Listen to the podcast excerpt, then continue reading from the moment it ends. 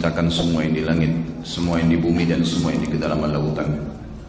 Tidak beranak dan tidak diperanakkan.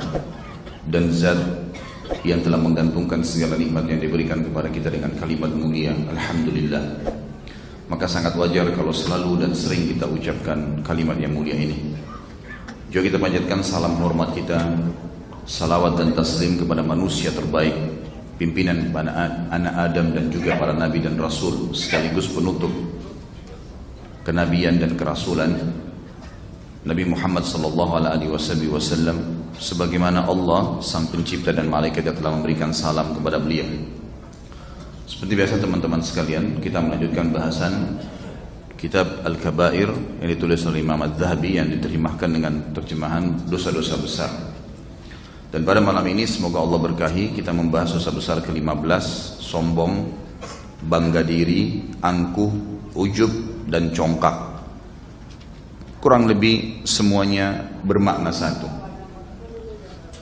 Teman-teman sekalian, Islam datang yang merupakan syariat dari sang pencipta Allah Subhanahu wa taala dan agama itu cuma satu. Dari zaman dari semua nabi-nabi, agamanya satu, Islam.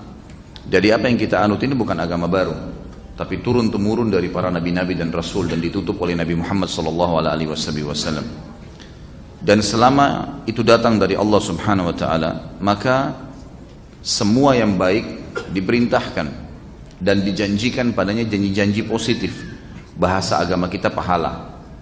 Dan pada saat pelakunya meninggal dunia akan masuk ke tempat abadi, nikmat selamanya, tempat yang tidak akan pernah mata pernah lihat di dunia apa pun yang didengar di sana tidak pernah telinga dengar sebelumnya di dunia dan tidak pernah terlintas dalam benak manusia apa pun yang akan dijanjikan di surga kelak. Dan juga syariat Allah SWT melarang semua yang buruk. Apa pun sifatnya buruk maka dilarang oleh Allah Subhanahu wa taala dan diikuti perbuatan-perbuatan buruk tersebut dengan ancaman-ancaman. Sehingga orang-orang atau manusia berhati-hati dan meninggalkannya. Kalau tetap ada pelakunya dan tidak sempat taubat sebelum meninggal, maka dia akan masuk ke dalam api neraka, tempat penyiksaan yang sangat luar biasa, tidak bisa dibayangkan karena tidak ada kematian lagi di sana. Cukuplah sabda Nabi SAW dalam riwayat yang sahih, orang yang paling ringan siksaannya pada hari kiamat di neraka adalah Abu Talib. Abu Talib paman beliau sendiri. Meninggal dalam keadaan kufur. Ia akan diberikan dua buah sendal dari api neraka yang begitu tersentuh telapak kakinya akan membuat otaknya mendidih. Hukuman bagi orang yang melanggar. Semua apa yang Allah perintahkan yang baik teman-teman sekalian, memang dasarnya baik di mata manusia. Kasus misalnya kejujuran, ya, kemudian keramah tamaan, tawadhu merendah diri, membantu orang lain, jenguk orang sakit, bakti dengan orang tua, berbaik berbuat baik dengan tetangga, bersangka baik sesama manusia. Semuanya kalau kita rincikan akan sangat banyak sekali. Dasarnya apa yang diperintahkan oleh Allah disukai oleh masyarakat, oleh manusia suka. Dan apa pun yang dilarang seperti bohong, dusta ya, kemudian zalim, mengambil hak orang lain, memfitnah, memukul, masuk dalamnya sombong, menganggap remeh orang lain, semuanya itu dibenci. Secara fitrah alami manusia membencinya.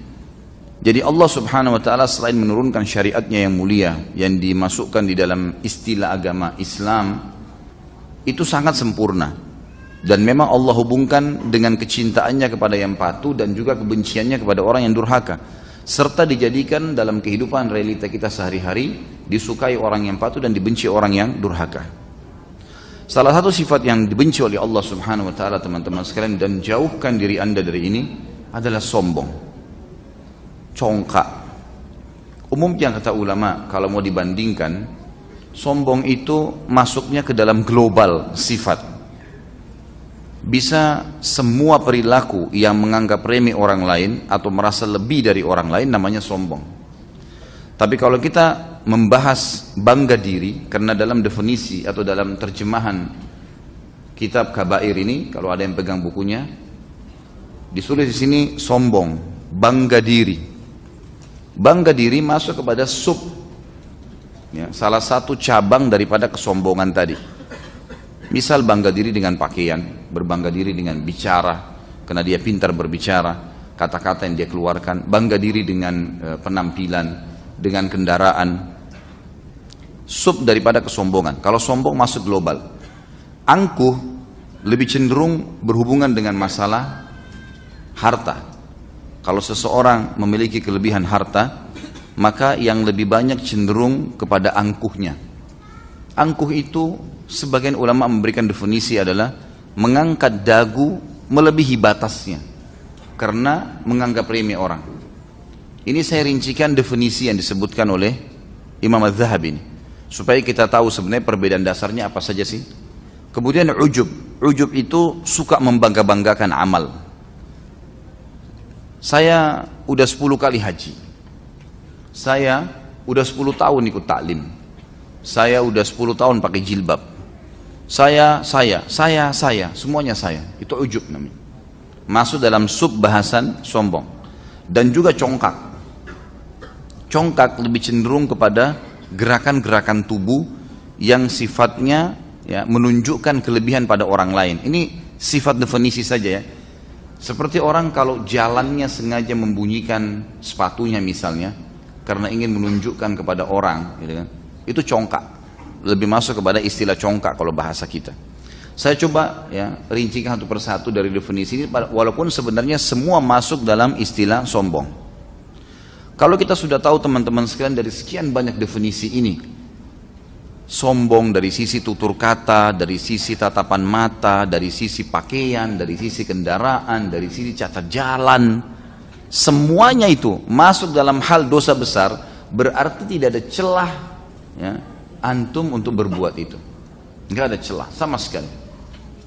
Allah Subhanahu wa taala sangat murka dengan orang yang sombong. Dan kira-kira teman-teman sekalian, apa yang antum dapat dengan kesombongan? Kira-kira. Kalau kita jalan dengan membunyikan sepatu kita agar menunjukkan kepada orang, misal kebetulan dia pakai sepatu laras, sepatu tentara misalnya, dia bukan tentara. Kalau orang mungkin kesehariannya pakai itu, mungkin tidak terlalu berpengaruh pada jiwanya. Tapi mungkin ada seseorang di antara kita sengaja pakai sepatu laras yang dia anggap itu adalah profesi orang lain dan itu berhubungan dengan keperkasaan misalnya. Membuat akhirnya dia mengubah cara jalannya, sengaja membunyi-bunyikan sepatunya. Pertanyaannya, dapat apa dia? Apa yang dia dapatkan? Orang akan takut dengan dia? Belum tentu. Kalau memang dia ingin supaya orang lain takut. Dan kalaupun orang takut, untuk apa? Bangga ke seseorang kalau orang lain takut pada dia? Apa yang mau dibanggain teman-teman sekalian? Atau orang anggap remeh kita gara-gara justru kita sombong. Untuk apa teman-teman sekalian? Apa yang kita dapat? Bukankah lebih baik kalau orang kita ramah dengan orang lain, lawannya kita datangkan ramah dengan orang sehingga orang suka bergaul dengan kita. Salim salah satu ya, anak Abdullah bin Umar Salim bin Abdullah bin Umar rahimahullah, seorang ulama tabi'in yang masyhur. Salim ini memiliki tubuh yang sangat kekar sampai dikatakan dia menciplak tubuh kakeknya Umar bin Khattab. Waktu dia lagi haji, pakai baju ihram, kelihatan tubuhnya sangat kekar. Sampai digambarkan lengannya berbentuk seperti batu, dadahnya berbentuk seperti batu yang keras, perutnya itu seperti batu-batu yang keras. Tapi kalau Salim rahimahullah ngomong suaranya lembut sekali. Lembut sekali. Sampai dia pernah duduk di Arafah sambil membungkukkan punggungnya supaya tidak terlalu kelihatan ketinggian tubuhnya. Karena dia seperti kakeknya. Umar bin Khattab dikatakan cirinya kalau dulu di atas kuda kakinya sampai di tanah. Saking tingginya. Begitu pula dengan Salim rahimahullah. Ditanya oleh seseorang datang kepada dia mengatakan, wahai Salim, apa yang kamu makan sampai membuat postur tubuhmu sekekar ini? Dia mengatakan, aku memakan labu yang dibuatkan menjadi sayur dan aku makannya dengan roti gandum. Hanya itu, kata orang itu. Hanya itu. Tidak ada sesuatu yang istimewa yang aku lakukan. Dia merendah rahimahullah dan menyebutkan makanan yang umumnya dia makan. Ada mungkin makanan-makanan yang lain yang mewah tapi dia tidak sebutkan. Sengaja dia tidak sebutkan agar jangan sampai membuka pintu ya e, e, merasa lebih daripada orang lain. Kalau orang bertanya kepada anda, apa yang biasa kita makan? Apa yang biasa anda makan? Kalau umumnya kita makan misalnya nasi sama tempe, nasi sama tempe. Mungkin kita pernah makan nasi atau makanan yang mewah. Tidak perlu kita pilih sortir di file pikiran kita mana makanan yang paling mewah lalu kita sebutkan sehingga tersirat sedikit sifat sombong. Untuk apa nih? Enggak ada manfaatnya, gitu kan? Maka makin kita merendah teman-teman sekalian, maka makin baik. Allah Subhanahu wa taala menitipkan pesan melalui lisan Nabi Muhammad sallallahu alaihi wasallam agar mendatangkan lawannya sombong. Sombong dimurkahi lawannya adalah tawadhu, merendah. Kata Nabi sallallahu alaihi wasallam, "Man tawadha lillah rafa'ahu Allah." Siapa yang merendah karena Allah, maka Allah akan tinggikan derajatnya. Abdullah bin Mubarak rahimahullah salah satu ulama tabi'in terkenal orangnya lembut sekali, lembut. Kalau ngobrol orang suka berteman sama dia karena santunnya, lembutnya. Sampai orang berpikir Abdullah bin Mubarak ini adalah orang rumahan. Karena lembutnya. Satu waktu di kancah peperangan teman-teman di kancah jihad. Pasukan muslimin bertemu dengan pasukan Rum. Dan ini di kancah peperangan lagi saatnya menunjukkan keberanian. Dan memang di pasukan non muslim ini, pasukan Rum ini keluar satu orang yang badannya sangat kekar, dan cuma bola matanya yang kelihatan karena semuanya besi dari kepalanya sampai kakinya. Lalu dia memainkan pedang yang pedang tersebut ya itu dikatakan dalam gambaran riwayat kalau diangkat oleh orang biasa dari pasukan muslimin butuh dua orang.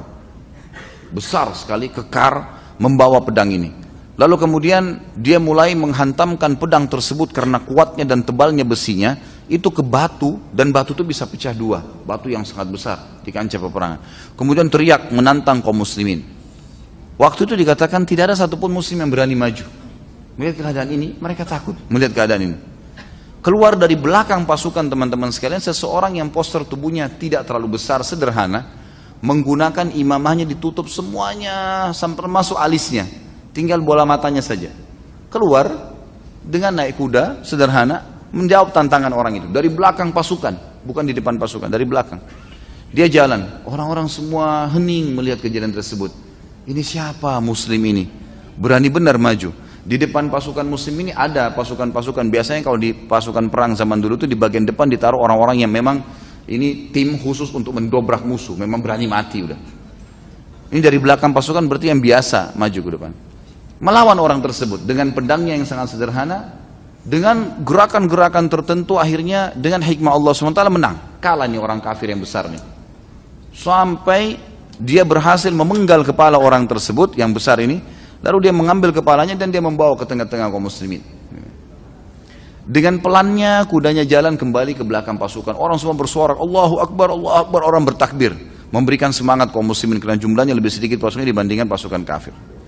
Ada satu orang yang menceritakan riwayat kepada kita.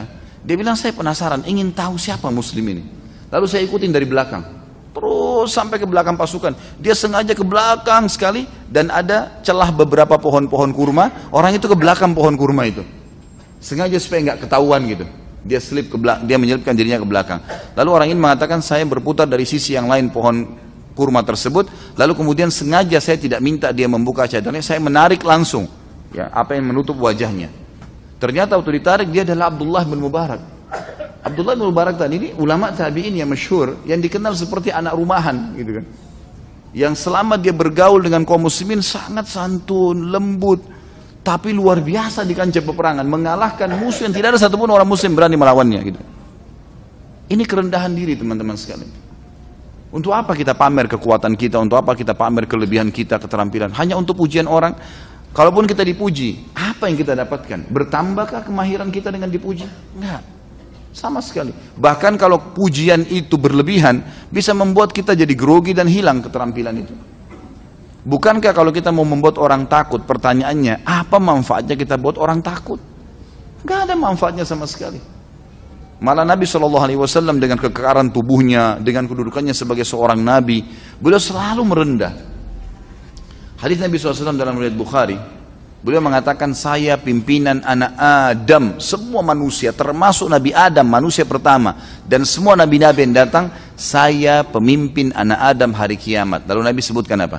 Ana sayyidu waladu adam yaumal qiyamah. Diikutkan perkataan perkataan beliau wala fakhr dan tidak ada kesombongan dalam perkataan itu. Cuma karena Allah suruh saya sampaikan jadi saya sampaikan gitu. Sayalah orang yang pertama dibukakan kuburan pada hari kiamat kata Nabi SAW gitu kan? dan tidak ada fakhr, nggak ada kesombongan dalam perkataan itu. Ini hanya karena Allah suruh jadi saya ungkapin untuk memberikan pelajaran kepada umatnya beliau sallallahu alaihi wasallam kalau semestinya kita faham kedudukan setinggi apa pun tetap kita disuruh merendah gitu kan. Kemudian beliau mengatakan dan saya juga yang akan ya, pertama meminta syafaat pada hari kiamat dan diterima syafaatnya dan tidak ada fakhr, nggak ada kesombongan dalam kata-kata ini terpaksa saya ucapin. Lalu beliau mengatakan dan bendera hamd, bendera puji-pujian kepada Allah Artinya siapa pun yang mengucapkan puji-pujian tersebut akan diterima apa pun yang dia minta kepada Allah SWT di tanganku pada hari kiamat dan tidak ada kesombongan dengan perkataan itu. Nabi SAW teman-teman sekalian melatih para sahabatnya untuk menjauhi sifat sombong. Di antaranya, kadang-kadang kalau beliau habis sholat, beliau duduk dengan teman-temannya, sahabat-sahabatnya membuat lingkaran. Lalu sering kali Nabi SAW dihidangkan susu kambing yang baru diperah domba. Tradisi beliau Shallallahu Alaihi Wasallam adalah beliau duduk minum, ada satu orang sahabat yang menuangkan beliau minum, bekas minumnya gelasnya diberikan kepada sahabat di sebelah kanannya. Sahabat meminum bekas mulutnya Nabi Shallallahu Alaihi Wasallam. Lalu pindah lagi ke sahabat sebelah meminum bekas mulutnya sahabatnya. Begitu terus lingkaran sampai kembali lagi kepada Nabi SAW. Dan luar biasa kerendahan Nabi SAW. Setelah semua sahabatnya minum, terakhir beliau minta lagi diisi lalu beliau minum bekas mulut sahabatnya. Bagaimana kerendahan yang Nabi SAW ajarkan, gitu kan? Di sini kita lihat pelajarannya teman-teman sekalian. Bukan kita bicara tentang tentang perilaku berbagi susunya. Kita berbicara tentang bagaimana Nabi SAW menanamkan dalam diri beliau kerendahan itu. Karena Nabi SAW sendiri menitip pesan tadi. Allah berfirman, Allah SWT menitip pesan kepada Nabi Muhammad SAW, Man tawadhu rafa'ahullah. Siapa yang merendah karena Allah, Allah justru angkat derajatnya. Beda antara merendah di dalam kon, uh, konteks yang dibolehkan dalam agama dengan menghinakan diri. Bedain. Bedain. Menghinakan diri seperti misalnya ngoyo kepada orang minta-minta atau merendahkan diri ini mengalah untuk orang lain pada hal-hal yang dia semestinya lebih layak untuk melakukannya. Itu nggak boleh. Seperti misal gini, ada konteks dalam agama kita teman-teman sekalian, dalam hal ibadah kita harus mendahulukan diri kita.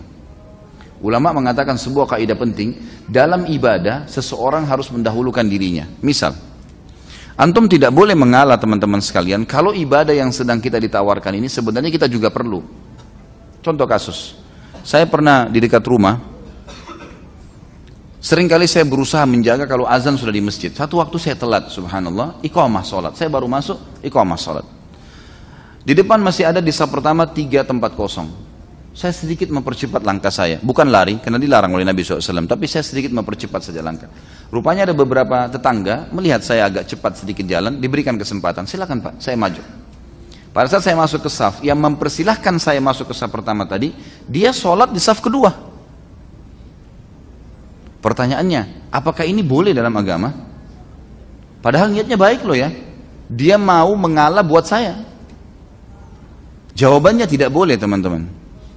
Yang boleh adalah dia masuk dulu di saf pertama, kemudian dia lowongkan buat temannya, itu boleh. Nggak boleh dia mengalah kepada orang hal-hal yang dia butuhkan dalam hal ibadah, nggak boleh. Ini masuk dalam mak merendahkan diri bukan pada tempat tidak boleh merendahkan diri di sini. Misal contoh yang lain, antum ada uang buat umroh, berangkat umroh, sudah pergi umroh. Ada kesempatan ngumpul duit lagi, ternyata 6-7 bulan kemudian pengen umroh lagi. Ada saudara kita, adik atau kakak kita belum umroh. Lalu ada seseorang di antara kita mengatakan, saya sudah umroh 8 bulan yang lalu, biar dia buat saudara saya umroh sekarang. Benarkah perilaku ini? Niatnya baik loh ya. Ambil dari saya malam ini teman-teman sekalian, perilaku itu salah. Kenapa kok salah? Kan dia sudah umroh yang lalu, benar. Pertanyaannya, apakah umroh yang lalu sudah ada jaminan diterima? Apakah sudah cukup ibadah itu yang lalu? Bukankah setiap hari ada buku amal kita? Gak bisa. Kita umroh lagi. Kalau ada kelebihan rezeki, ajak dia bersama. Itu baru benar. Letakkan pada tempatnya nih. Ya kan? Harusnya begitu. Usahakan teman-teman kita selalu hadir di setiap kantong-kantong amal soleh. Dan jangan sia-siakan itu. Contoh kasus. Saya nggak tahu pernah saya sampaikan atau tidak ini, tapi saya terlintas sekarang, saya ingatkan kembali. Kalau teman-teman lagi naik mobil, si A sama si B naik mobil sama-sama. Subhanallah, waktu si A pemilik mobil dan si B duduk di sebelahnya, berhenti di lampu merah, ada orang fakir miskin ketuk jendela. Minta bantuan. Pemilik mobil si A buka kaca mobil, dia keluarkan uang 10 ribu rupiah. Kira-kira kalau antum di posisi si B, apa yang antum lakukan? Selama ini? Hah? Paling antum bilang, oh sudahlah kau sudah bantu sudah. Iya nggak? Hah? Benar gak ini? Ini kalau saya punya cambuk, saya cambuk nih kan. Nggak ada yang nyaut. Umumnya orang gitu. Peluang emas di depan matanya untuk masuk surga dikasih orang lain. Apa yang harus dia lakukan? Dia ikut 10 ribu, ini 10 ribu juga titip ya, saya ikutin. Atau dia jadi pemicu, Misal gini, fakir miskin itu lewat sebelum datang ke mobil, tuh orang miskin kita bantu yuk sama-sama. Kita dapat pahala amar ma'rufnya, dapat pahala sedekahnya. Nah, ini enggak, ya sudah sudah dikasih sudahlah. Sama saja temannya masuk surga dia enggak. Dicutut, dicatat amal soleh buat temannya dia tidak. ini keliru ini.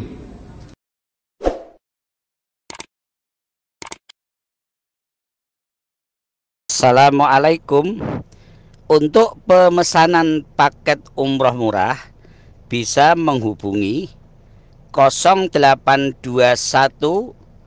4196 0857 Kami ulangi sekali lagi untuk pemesanan paket umroh murah bisa menghubungi 0821 4196 0857 Sekali lagi 0821 4196 0857 Terima kasih